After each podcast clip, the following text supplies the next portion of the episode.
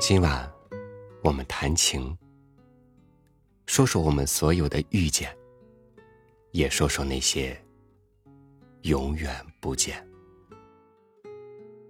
与您分享简征的文章《情绳》。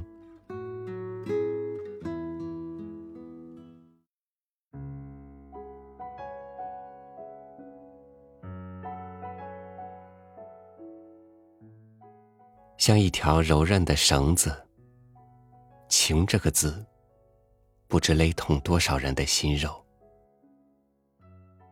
又像深山崖壁的一处泉眼，在某一场丰沛雷雨之后，山内的树、湖床、石渠与崖壁，仿佛受了感动，竟互相对应起来。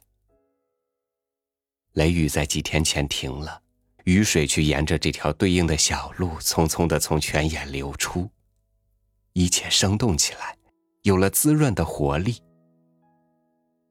耐冷的翠苔与露宿的花草，仿佛在渠道的两岸落脚，装扮了深山一隅，也义无反顾的往平原的人世行去。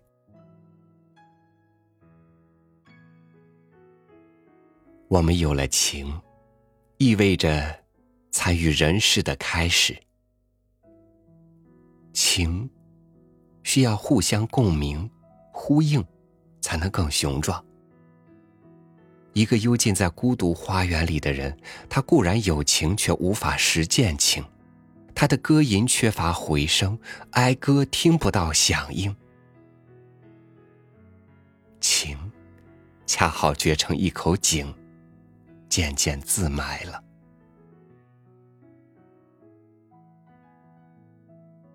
友情虽然可喜，但必须会用。水能载舟，也能覆舟；绳能救起溺水者，也能绕颈取人性命。当我们用情，常预期别人应给予同等重量的回报。给爱得爱，不义得义。如果收受的双方能共同实践“情”字所蕴含的精神，那是世上疏远。但更多时候，事事无法圆满。给予太重，却无法回收，或意不在此；他人又源源用情，造成两难。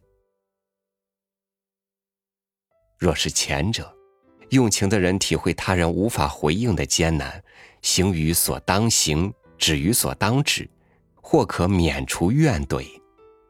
后者亦是如此。用情而不知进退节制，反而带给自己及对方苦恼，则属滥情了。世间儿女私情。常在不知善用的情况下不断粉碎，衍生怨恨。一条情绳打了死结，有时毁了别人，有时勒死自己。就算侥幸活下来，胸中的死结却解不了，转而恨这人世，为何独独给他苦吃？其实，每人手中的情绳都代表着试炼的开始。我未曾听闻滚滚红尘里有人不为情苦情困的。我们若执念于苦字，则不能践行体会情绳要带给我们往人格淬炼的旅程去。通过一道道结，一次次解，绳更坚韧绵长，则此时的绳。是前生，又非前生。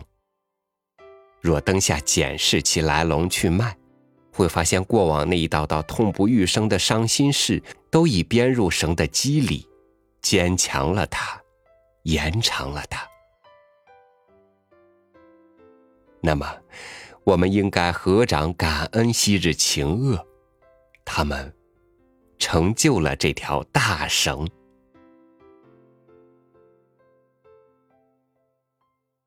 常听人议论，宗教里的修行者无情。其实，浩瀚人世哪只有儿女私情一桩呢？修行者不仅有情，而且多情；不仅多情，更懂得用情。一般戴发彩衣的人，也不能走避这条修行路。毕竟，情必须埋入现实的泥土里萌发结果，那丰美多汁的果子，何该与众人分享？若我们在静夜里闭目冥思，欢喜自己手上拥有难能可贵的情绳，那么天明之后。不妨带他到荒凉山崖，一手一节编起来，把自己编成一座绳桥。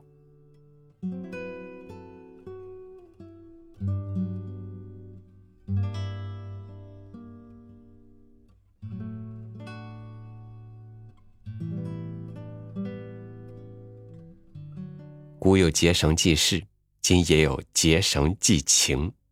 那些被情勒出来的伤的情绪，会痛着告诉我们它的真实，而手中触及的、脑海里我们念起的，的确都将是过去。